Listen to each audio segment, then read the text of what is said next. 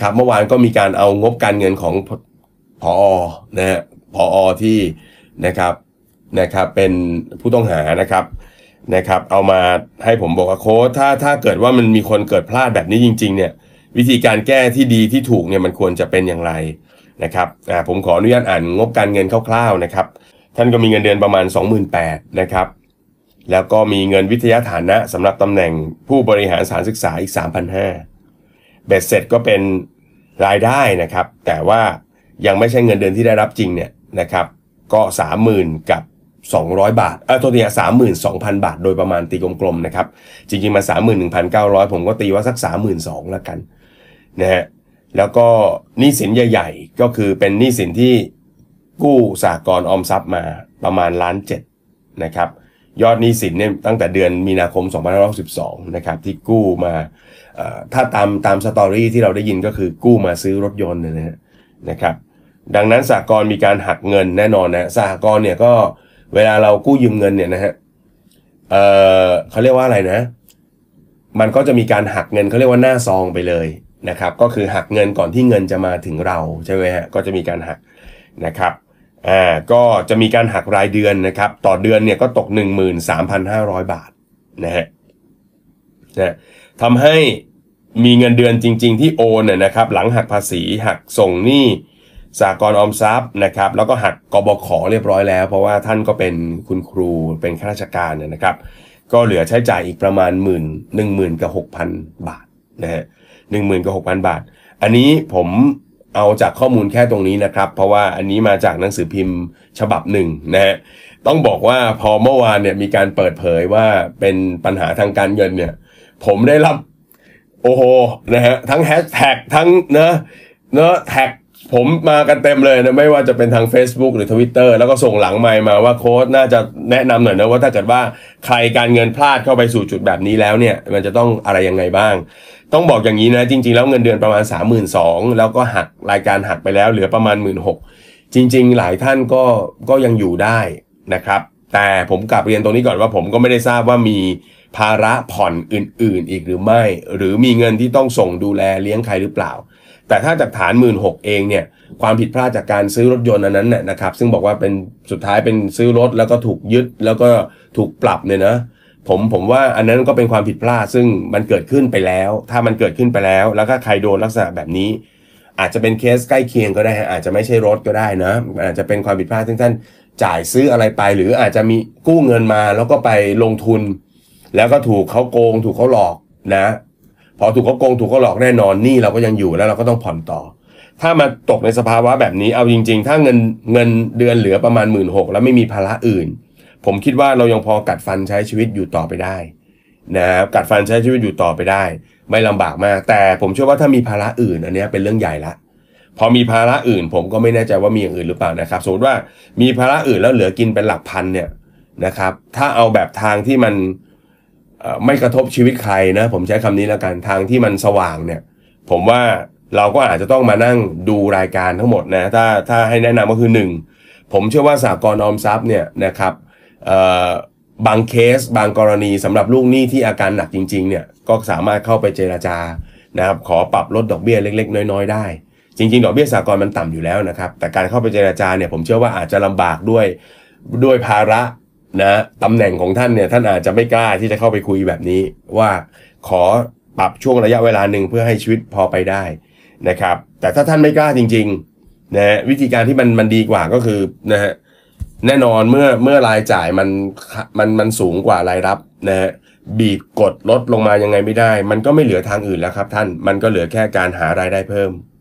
แต่วิธีการหารายได้เพิ่มแบบสุจริตมันมีมากมายเลยเนาะ มีมากมายเลยยิ่งถ้าเป็นคุณครูเนี่ยผมเองได้เข้าไปวางแผนการเงินให้คุณครูหลายท่าน ซึ่งหลายท่านเป็นครูผู้น้อยด้วยนะครับ ไม่ได้เป็นครูที่ระดับตำแหน่งสูงอะไร ก็เป็นครูผู้น้อยเนี่ยเเมื่อการเงินเขามีปัญหารายรับต่ำกว่ารายจ่ายเขาก็หารายได้เพิ่มนะครับ บางคนก็ใช้ง่ายที่สุดก็คือการสอนพิเศษ เพราะคุณครูท่านก็มีภูมิวิชาความรู้อยู่แล้วที่จะถ่ายทอดสอนให้เด็กๆได้ ก็เหนื่อยเพิ่มสักหน่อย เหนื่อยเพิ่มสักหน่อยนะครับหรือบางคนที่เจอเยอะๆก็มีคุณครูหลายท่านเดี๋ยวนี้ก็นะฮะเยอะนะครับก็คือมีธุรกิจที่ 2 ก็คือทำมีงานที่ 2 ก็คือการค้าขายออนไลน์ ก็สร้างรายได้ ผมก็เห็นมีทำแบบนี้ได้เยอะแยะเลยนะฮะทำได้เยอะแยะเลยนะครับคือเคสแบบเนี้ยผมบอกตรงๆว่า คนที่ติดปัญหาทางการเงินแล้วเริ่มมาหาอาชีพที่ 2 ที่ 3 ที่4เนี่ยในมุมของคนทั่วไป นะครับ เรามองว่าคนแบบเนี้ยเขาเรียกว่าพยายามแก้ปัญหาตัวเอง แล้วก็แก้ปัญหาอย่างถูกทางแล้วก็สุจริต แต่ในในภาวะจริง ๆ ผมก็เข้าใจว่าชีวิตคนเราเนี่ยเมื่ออยู่ในตำแหน่งที่สูงเนี่ยนะครับ แล้วมามามาประสบปัญหาทางการเงินเนี่ย เหมือนมีคนถามผมว่าโค้ชคนที่เขาเงินเดือนแสนสองแสนสามแสนเขามีปัญหาทางการเงินด้วยเหรอ ผมอยากจะบอกว่าหนึ่งก็คือมี มีทำไมไม่มี เขาก็มีปัญหาในแบบของเขาถูกไหมรายได้สูงก็มีโอกาสที่จะสร้างสร้างเอ่อเรียกอะไรที่จะกู้เงินได้เยอะถูกไหมฮะมีวงเงินสินเชื่อได้ใหญ่ แล้วบางครั้งมันก็เกินตัวไปจนเกิดผลกระทบสองฮะความยากของคนกลุ่มนี้ในการแก้ปัญหาก็คือ ด้วยระดับรูปแบบชีวิตที่เขาแสดงออกเป็นประจำอยู่แล้วมันมันดูดี เพราะฉะนั้นจะให้เขาไปลดเนอะไหมฮะเขาไปปรับเขาไปแก้อะไรต่างๆ เนี่ยเนอะมันก็จะยากสักนิดหนึ่ง นะครับ เพราะฉะนั้นถ้าเราคิดว่ามันลดไม่ได้ มันลดไม่ได้ เราก็ต้องไปเพิ่มทางด้านรายได้นะครับเป็นเคสนี้เอาจริงๆเลยฮะหนึ่งถ้าไม่โชคร้ายเรื่องรถนะฮะก็ต้องถ้าให้ผมแนะนำคือขายรถออกไป ขายรถออกไปนี่คือหนึ่งอะตัดขายหนี้รายการใหญ่ออก นี่คือสเต็ปที่หนึ่งแต่เคสนี้รถเขาถูกยึดไปแล้วสองฮะมาดูว่ามีรายการหนี้ตรงไหนที่ลดได้เจราจาได้นะครับ ถ้าเราบอกว่า อ่าเรามีสินเชื่ออะไรอยู่บ้างเนี่ยเนอะลองไปไล่ดูว่าตัวนี้ขอเจราจาได้ไหมเจราจาได้ไหมเรื่องของเรื่องของหนี้สินเจราจาได้เสมอนะฮะเพราะหนี้มันเป็นระบบของคู่สัญญา เราไม่ต้องไปถามคนอื่นหรอกครับว่าจะทำยังไงดีกับหนี้ทำยังไงให้มันจ่ายน้อยลง เราคุยกับคนที่อะไรฮะคนที่เป็นเจ้าหนี้เราตรงๆได้เร็วที่สุด อันนี้ง่ายที่สุดนะฮะตัดค่าใช้จ่ายคงที่อื่นๆออกถ้าพอมีอย่างเช่น ถ้าต้องส่งให้คุณพ่อคุณแม่นะอาจจะต้องเจราจาขอปรับลด บางช่วงบางคราวลงนะฮะนะเพราะว่าบางคนเนี่ยการเงินเราไม่ดีเราไปเราไปแบบกินประหยัดประหยัดถามว่ากินประหยัดเนี่ยมันช่วยได้ไหมก็ช่วยได้ประมาณหนึ่งแต่มันช่วยในระยะยาวไม่ได้ คนเรากินประหยัดแบบ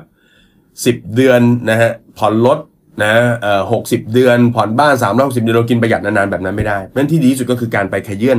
รายจ่ายคงที่อย่างที่บอกไปแล้ว ขายสินทรัพย์อย่าโทษทีขายหนี้สินรายการใหญ่ออก เจราจาหนี้พอเจราจาหนี้ปุ๊บมันเบายาวๆเลยถูกไหม ขายหนี้ปุ๊บมันเบายาวๆเลย คุยกับคุณพ่อคุณแม่ คุยกับคนที่เราอุปการะว่า จากหมื่นหนึ่งขอเปลี่ยนเป็นเจ็ดพันช่วงเวลาหนึ่งได้ไหม มันเบายาวๆ ถูกไหมฮะ มันได้กระแสเงินสดกลับมาหมุนเวียน แล้วสุดท้ายถ้ารถบีบทุกทีทางแล้วมันก็ยังสูงกว่ารายรับ ก็ไม่มีทางอื่นฮะคุณก็ต้องหัวโขนคุณออกไปสักนิดนึงแล้วก็สร้างรายได้เพิ่มนะฮะอ่านะฮะผมก็อันนี้ผมตอบเป็นในนั้นแล้วกันเพราะว่าเมื่อคืนแท็กกันหนักมากนะแท็กกันหนักมากเขารู้ว่า นะท่านผอท่านมีปัญหาทางด้านการเงินนะครับ แต่แต่อันหนึงที่อยากจะบอกทุกคนเนาะปัญหาการเงินทุกอย่างแก้ได้ แก้ได้นะครับ เพราะฉะนั้นไม่มีความจำเป็นอะไรที่เราจะต้องไปกระทำผิดนะฮะหรือแม้กระทั่งถ้าเราจะต้องถูกปรับนะถูกอายัดเงินเดือน ถูกยึดอะไรบางอย่างไปบ้างนะ ผมว่ามันก็ในมุมหนึ่งเราก็อาจจะต้องยอมรับความจริงว่ามันเป็นบทเรียนสำคัญนะของความผิดพลาดทางการเงิน ซึ่งมันเป็นความผิดพลาดซึ่งไม่ได้ไปทำร้ายทำให้ใครเป็นอะไร